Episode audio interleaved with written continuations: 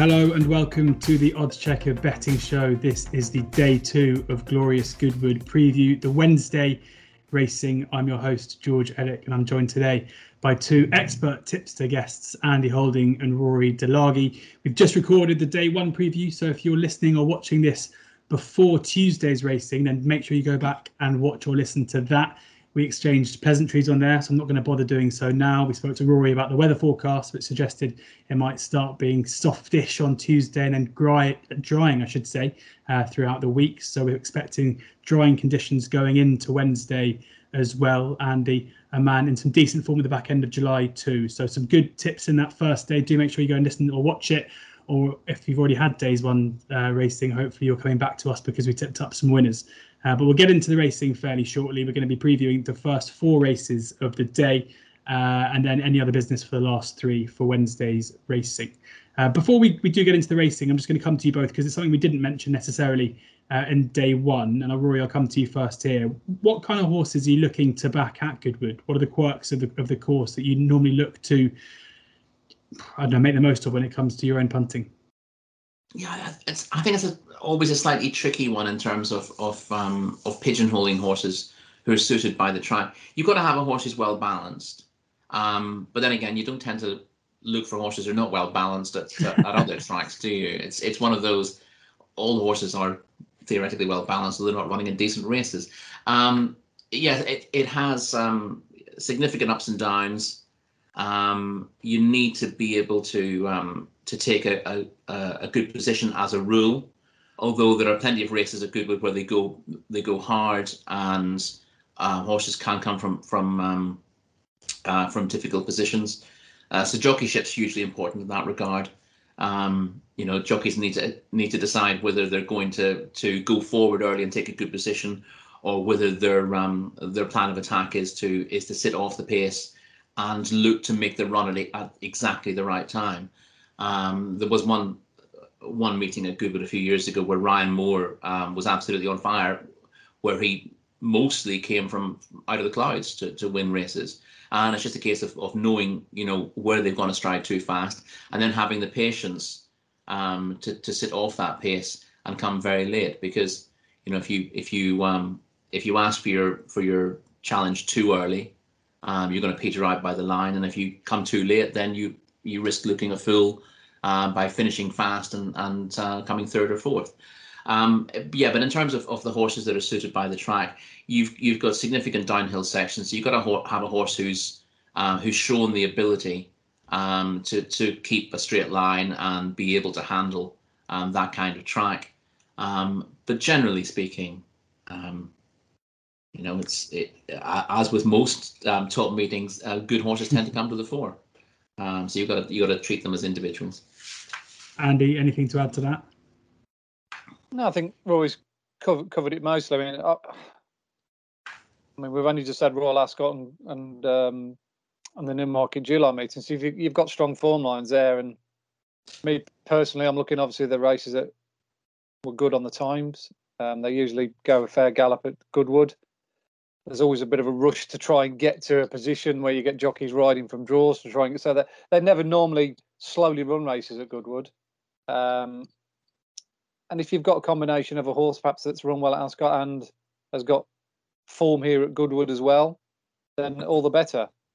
They're not, they're not all going to fall into that category, but um, if you if you spot something that has shone in under those circumstances, and then the price is right, then um, you know that, that's that's that's half the battle. So yeah, just a, just a few fun, fundamentals, and then you add on top of that the draw and the ground and and uh, you know whether yards are in good form or not. You know, we look look towards the obvious.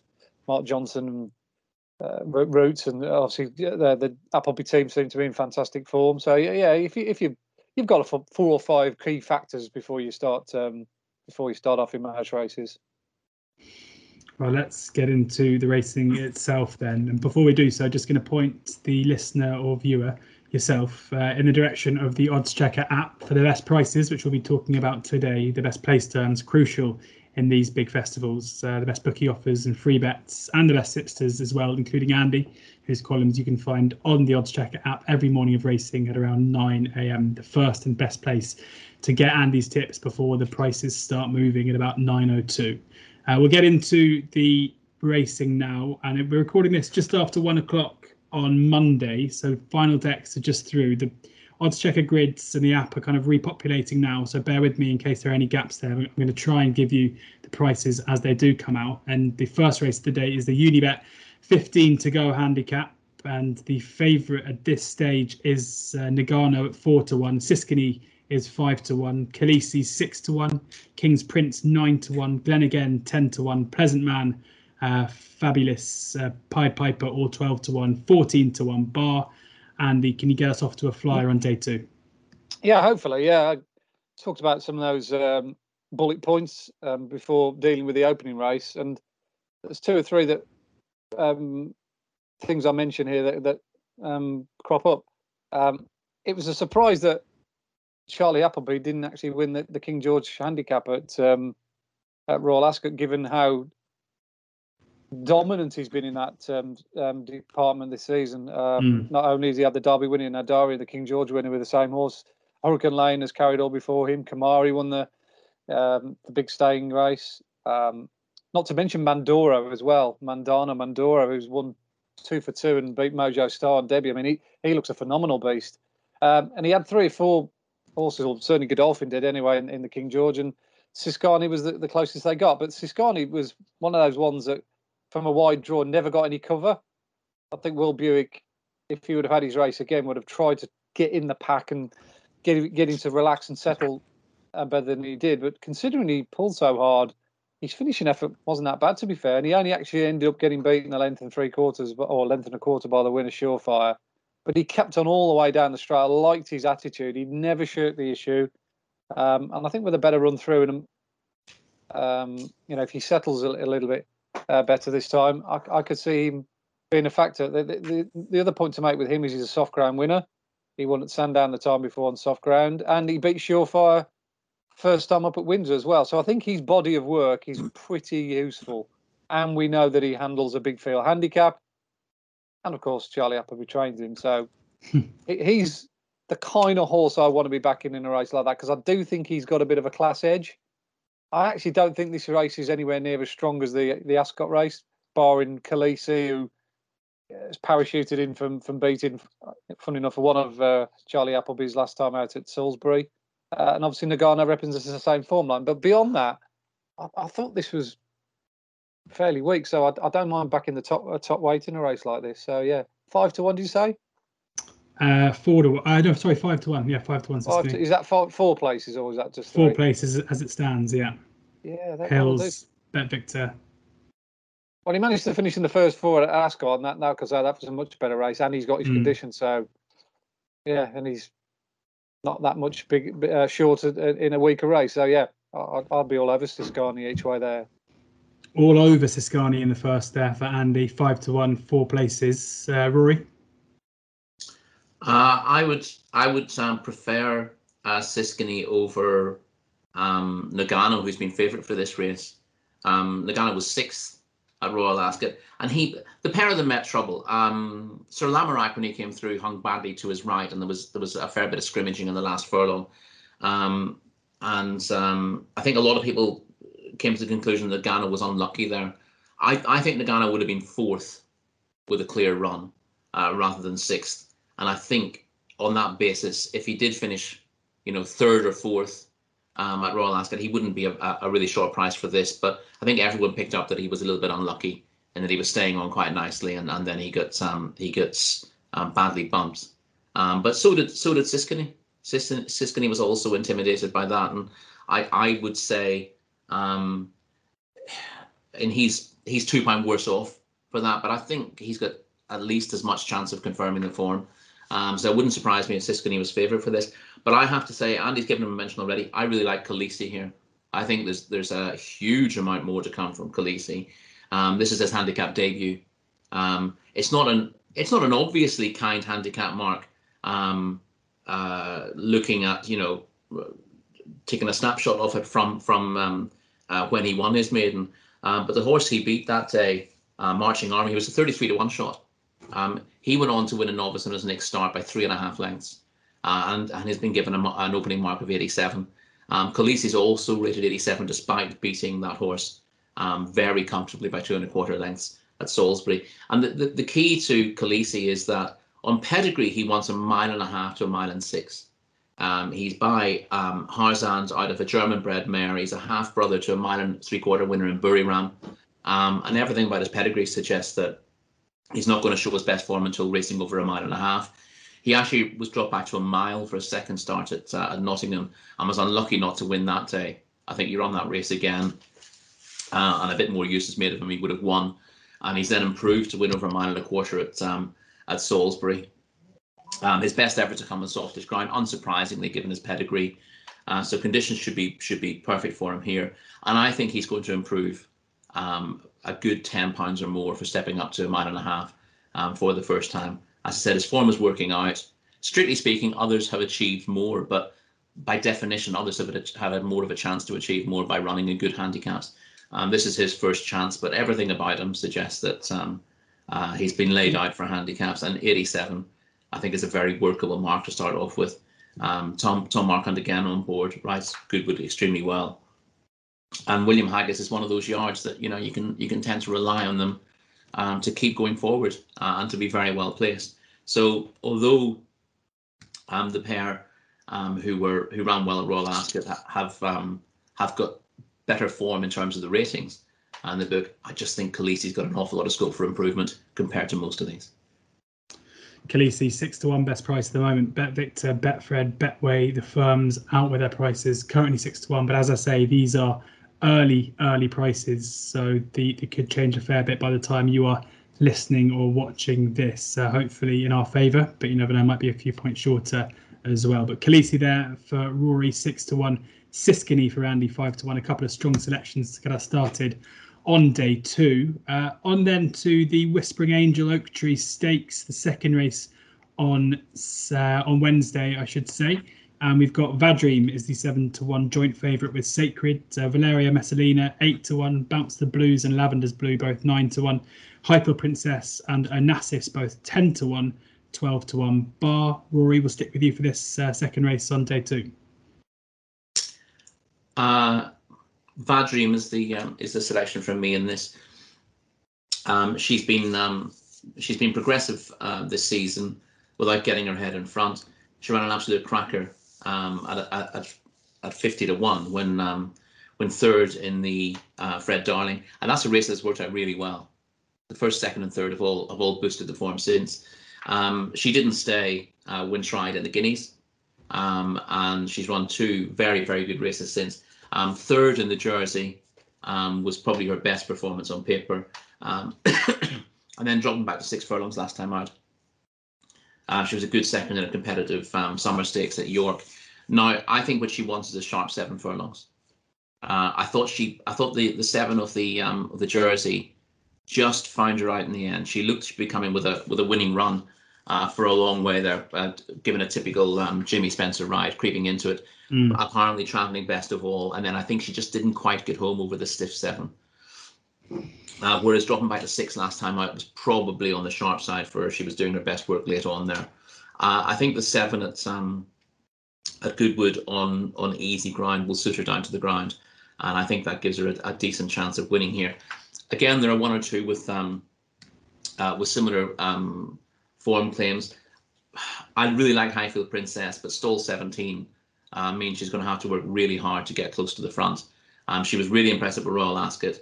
She followed that up in a listed race at um, at uh, Chelmsford last time out, but I think the running she'll have to do from stall 17 probably counts against her here. Um, and Lavender's Blue is a uh, is a mare I've liked for a long, long time, but whether she wants seven furlongs is very much open to debate. She stays she stays a mile and a furlong well. The issue with her is, is that she's a weak finisher she tends to travel really strongly in her races and then not really find off the bridle. Um, and I can see why they're dropping her back to seven furlongs. But for me, I think whatever trip you run her at, you're going to get the same thing. She's going to travel strongly and she's not really going to get home. I don't think it's a stamina issue. I think it's just there are just horses who are weak finishers, and she's one of them, which is a shame because she, you know, she travels like a like a, a Group One filly a lot. Um, but you know, and you can see from from the prices she's traded uh, in the past that she's often looked dangerous. I didn't think she got a great ride when she was fifth at Royal Ascot either.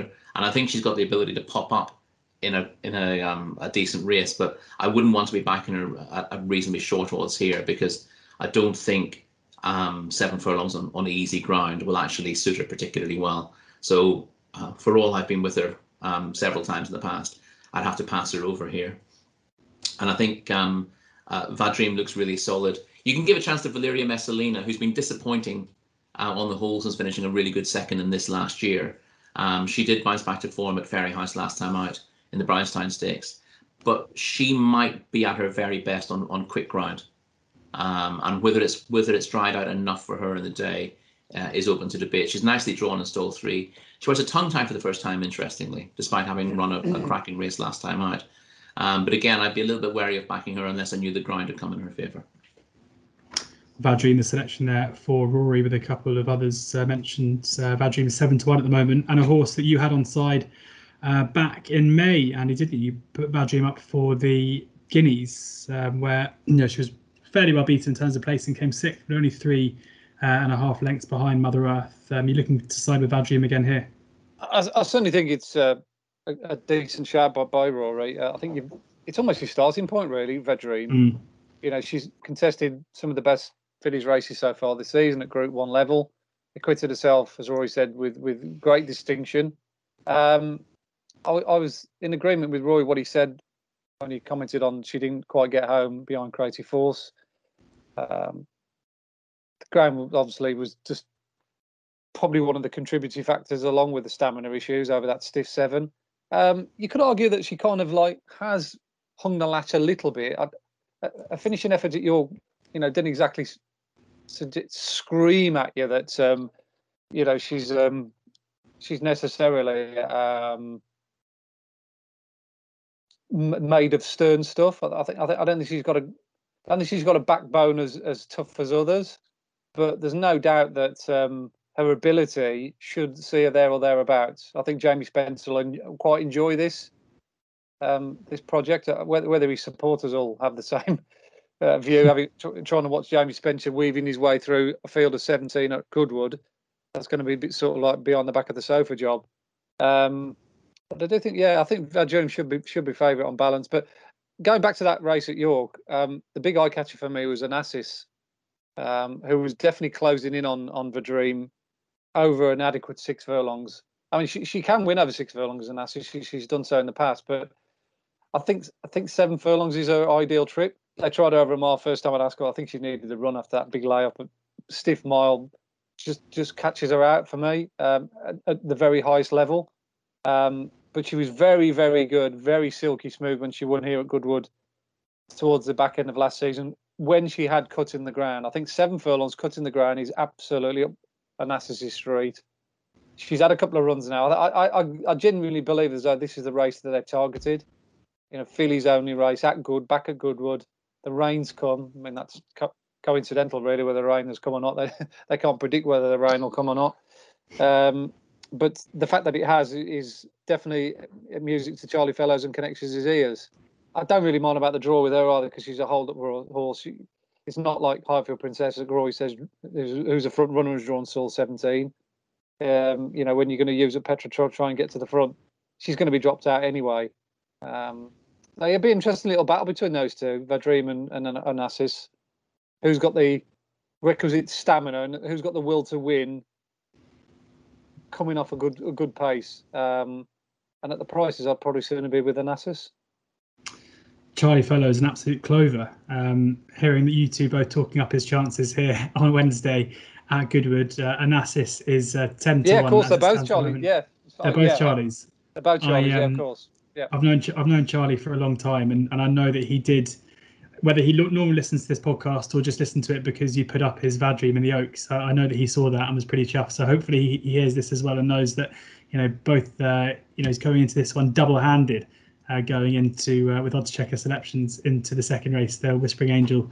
Uh, Oak Tree Stakes, uh, the second race on the day of Wednesday. Um, Vadream seven to one, Onassis ten to one, both for Charlie. Fingers crossed for him maybe you can even get a one-two uh, on the day and a one-two for Andy and Rory as well. Uh, onto the Molecomb, the second, sorry, the third race uh, on Wednesday. Uh, the Molecomb, where we've got, uh, I think, joint favourites. Yeah, Jam, Chipotle and and Fearby, both three to one the pair. Kaboo seven to one, Armor nine to one, Booney ten to one, uh, Mojo Maker twelve to one, 14 to one. Bar Andy, take us away for the Molecomb. Um, I think this race is very much a, a ground dependent race, um, particularly with two year olds where we've got limited sample sizes. Um, I probably won't play it until literally the morning and I know what the ground's going to be. Could easily dry out. We don't know with the shows. You know this. You know this country it could go one way or the other. yeah. Get more rain, then it could stay soft, and it rules out probably should put Chipotle, who's only poor run came in the national stakes. Um, it was a horror run through the other day. I was a horse I napped at Newbury in the um, super sprints. I thought he was a bit of a good thing, and then he got a rough run through. So they're, they're out for compensation with him. But he's he's very much a fast ground horse. He moves across the fast ground really well. Soft ground's absolutely no good to him whatsoever.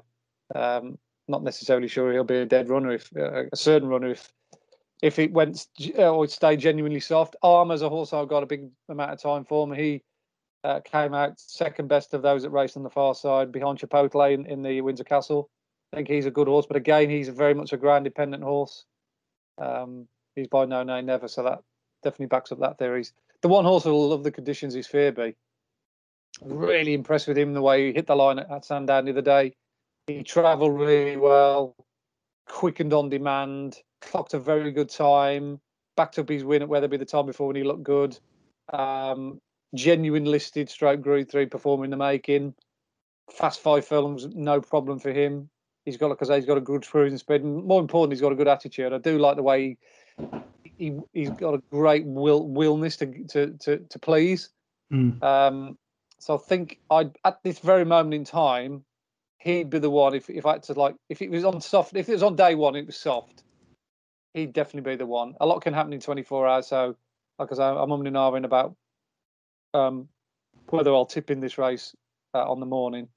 Um, and Swayze is the other one to be quite half interesting. I thought he showed a good turn of foot when he won at Yarmouth. Um, and Martyn Meade seems to have really shone in the last three or four weeks, particularly with his two year olds. He seems to have a decent crop of two year olds uh, all of a sudden coming to the fore. So, yeah, those are the two I'm looking at Fearby, Swayze. But yeah, for the purposes of this podcast, Fearby.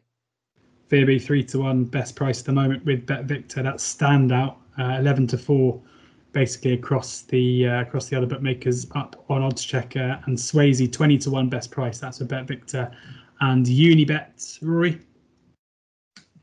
Um, yeah, I, I largely agree with again what uh, what Andy has said. It's um, uh, Chipotle definitely wants quick grind. Uh, whether it's quick or not, he was on. I mean, he's only finished ninth in the super sprint, but he still looked unlucky. Um, and he's traded 1.55 and running to give you an idea of, of how people thought that was going to pan out. But he got murdered twice in the race. Um, but as we saw with him um, at Ascot, um, he, he, has shown his best form on a on a quick surface, and whether it's quick enough for him is another matter. Um, yeah, Fearby's the obvious one at this stage. I'm my gut feeling was that Fearby would be a much shorter price than this. And it's the kind of horse that if he was six to four or shorter, I I want to be against him on the basis that I thought they went very very fast at Sandown and really set it up for him. But it, obviously he's come home five lengths clear in a listed race, mm. uh, and you can't really knock that. As Andy says, the time is very good. Um, my my gut feeling with that is he was shown off to maximum effect the way the race was run.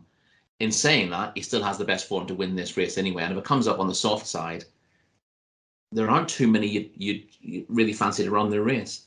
Um, so as I said, if, if this ends up being good to soft grind on the day, he's not going to be three to one. He's, he's going to be uh, he's not even going to be two to one. He's going to be thirteen to eight, seven to four um, for this. So if you're punting in it at the moment, I think Fearby's the one who's got the most scope to shorten up. Uh, I think he ends up going off a reasonably hot favourite. Um, on the day, if he does start very short, I, you know, I, bear in mind that everything that happened at Sandown um, to to accentuate his margin of victory uh, and make him look good.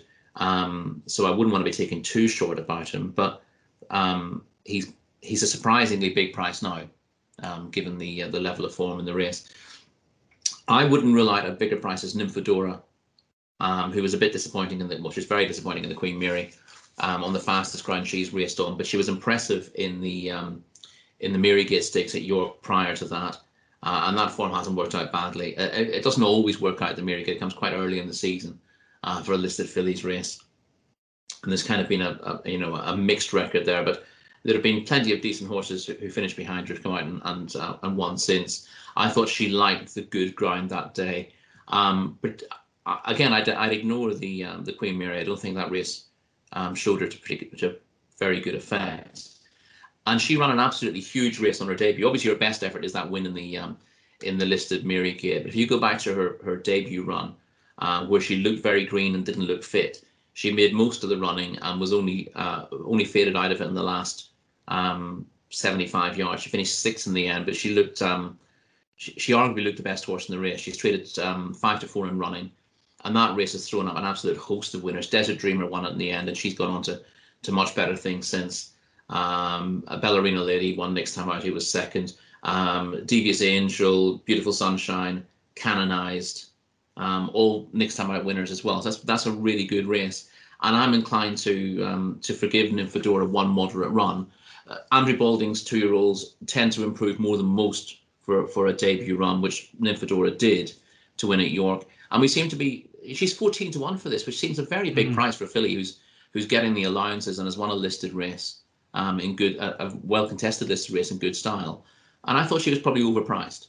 So you know, I, I that, that's who I'd be inclined as I said, Fearby's the one who is too big at the moment in terms of what price he's going to start. Um, but Nymphadora's price will hold up, I think, uh, and she could end up being the value in the race. And Nymphadora 14 to 1 pretty much across the board. Hills, Bet Victor, Betfred, Betway all 14 to 1 about Nymphadora uh, there in the third race of the day. Um, the fourth race we're going to cover is the Sussex Stakes, uh, the fourth race on Wednesday at Glorious Goodwood. We've got Poetic Flare is the four to five favourite ahead of Snow Lantern at 13 to 2. Alcohol free 9 to 1. Lope Fernandez uh, 10 to 1. Order of Australia 12 to 1. Uh, Tilsit is 14s 33 to 1. Bar Andy, come to you here. Poetic Flare. I mean, it's impossible not to be mightily impressed with the season Poetic Flare has had, but 4 to 5 in what looks to be a, a fairly deep field, especially well, I mean not deep in, in terms of the whole race, but in terms of the nearest challenges. Uh, what do you make of the that price for the favourite? Yeah, I mean halfway through the season, um, he's the fastest horse that we've got on our time figures. Uh, I mean, you know, there's been some very strongly run handicaps group races all the way through the season. So he flies the flag, Poetic Flare, with his St James's Palace win. And when he was absolutely brilliant, I must admit, I tipped my cap to him that day because I thought, you know, he, he might struggle given the, the, the, sort of industrious campaign that Jim Bolger had um, bestowed him in the in the early part of the season. Um, I'm not sure the the form is, is that great with regards what the other horses have done and, and the three year olds by and large in that category I don't think are, are that great this season. I think there's been other horses that, that have um, looked even better. Uh, that horse of Baaeed of, of, of William Haggas's, for instance, battered Maximal, who was fourth in the St James's Palace Stakes and got beat five lengths. So, strictly on it, if you're doing a like for like, which is always um, a very spurious route, route to do, but it, if, you mm. are comparing Poetic Flare to Baaeed, it's probably not a, a, huge gulf between them. But as it stands at the moment, time figure wise, Jim Bolger's three odd is, is is the best in that category. My only reservation with him is if is if it, it, stayed on the soft side look, he's got form on soft ground and, and high class form at that. But it's interesting his two defeats this season have both come on soft ground, whereas I think he's a an absolute worldie on good to firm because I think he can really quicken and operate on on that surface. So for that reason, I don't think he's a four to five shot under those conditions. Yeah, he's a four to five shot if it was good to firm, but I don't think he's a four to five shot on soft ground. And if you throw into the equation alcohol free, who won a very good coronation on soft ground, Snow Lantern, who obviously chased alcohol free home and has won since. And then you chuck in the older horses such as Order of Australia, who's now back number, Tilsit, who's a course and distance winner, and Century Dream, who's won a course and distance winner. I, think this is a race is a little bit deeper than the market would have you believe. Yeah. Um, of and of those I've mentioned, I, I do think Tilsit is overpriced just because he has won at the track as well, I'm drawn to that as I talked about beforehand. I do like backing horses who've got Goodwood form in the book. And the day when he beat my Oberon, that was a good little salty little race. Um, because the, the the the there was a good horse of Roger Varian's in that race, which um, was made to look rather second rate. But I did like the way he won the other day at Ascot. He beat a good field in a very fast time. Century Dream didn't hang around, and he was a good second to Skalleti the time before on soft ground at Longchamp over a mile one. Um, so I don't mind the ground for him. So yeah, I, do think 14 to one's a big price for Tilsit. So he'd be the one I'd be looking at at this stage. Yeah, 14 to 1 with Paddy Power, Betfair, Bet Victor, Mansion Bet, 10 Bet, and Sport Nation. So plenty of 14s around if you're looking to take on the favourite, and 10 run at the moment as well. So we should be all clear in terms of getting the three places, uh, so long as there aren't three that come out, which seems unlikely. Rory? Um, yeah, you've got to look for an each way bet in the race uh, with 10 runners as it stands. Poetic Flare is the uh, is clear on form uh, and really ought to win the race. You still have that slight concern that you know he's already had five races this season, and you wonder, you know, will there come a time when he, he goes to the well once too often? I don't want to oppose him, but it's a lovely shape of a race for, for an each way bet. And if you fancy Tilsit at 14 to 1 on the basis of his uh, his win in the uh, in the summer mile last time out, uh, then uh, uh, with the prospect of softer ground, which wouldn't necessarily suit Tilsit, I think you've got to back Century Dream at 40, 40 to 1 mm. in this. That's the wrong price. Big price, that, yeah. Yeah, yeah I mean, totally not, agree with he's that. Not, he's been placed in, in Group 1s before. He's essentially a Group 2, Group 3 horse. And he's got loads of form on varying ground. He, he handles heavy ground. He handles it good to firm. Um, but yeah, he's just he's just the wrong price in terms of um, in terms of his chances of hitting the frame here. Uh, he should be a twenty to one shot, um, and that that puts him you know where he deserves to be in this race.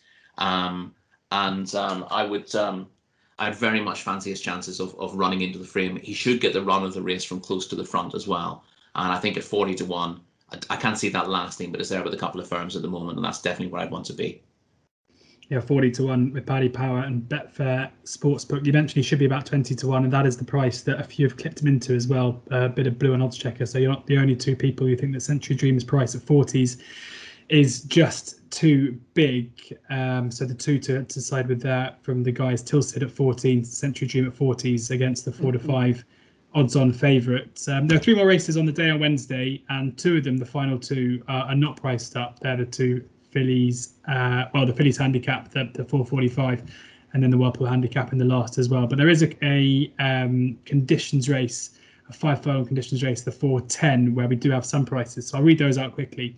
Uh, Canonized is 4 to 1, Flotus 9 to 2, Anadora 6 to 1, Illustrating 6 to 1, uh, Vertiginous 6 to 1, Frankella 8 to 1, uh, Lefay 9 to 1, 14 to 1, Bar and hand it over to you both for any other business. So anything in that conditions race or, or a couple of horses just to circle, waiting for prices to come out uh, later on, probably this evening or tomorrow. Andy.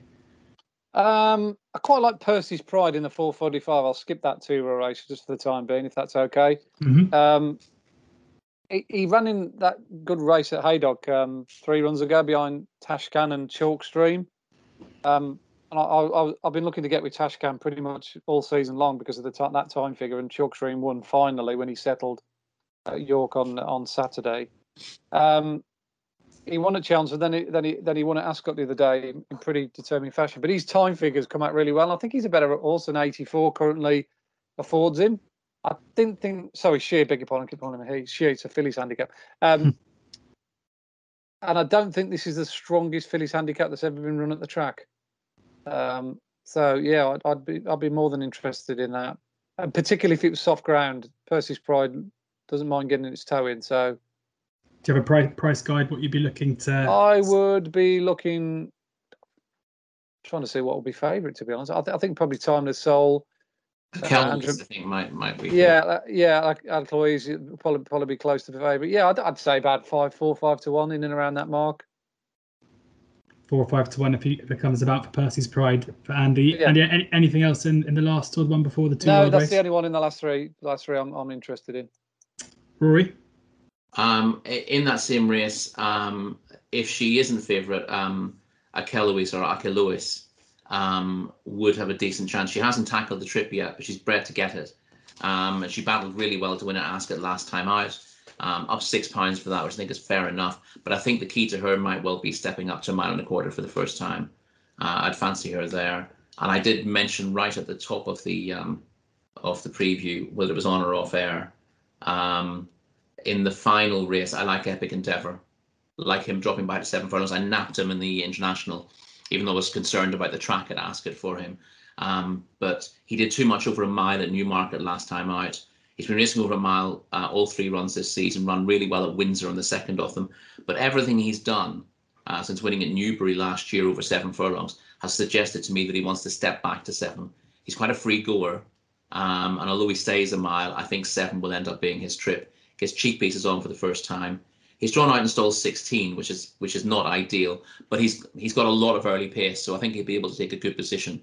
Um, looking at the the makeup of the race, there's not a huge amount of speed inside him, so I think he'll get a good early position. Um, and the drop back to seven will suit him, and he won't mind the ground still riding on the soft side. So I think he's pretty solid there. So that is uh, Epic Endeavour in the last, Ferrari and Achelous in the penultimate race as well.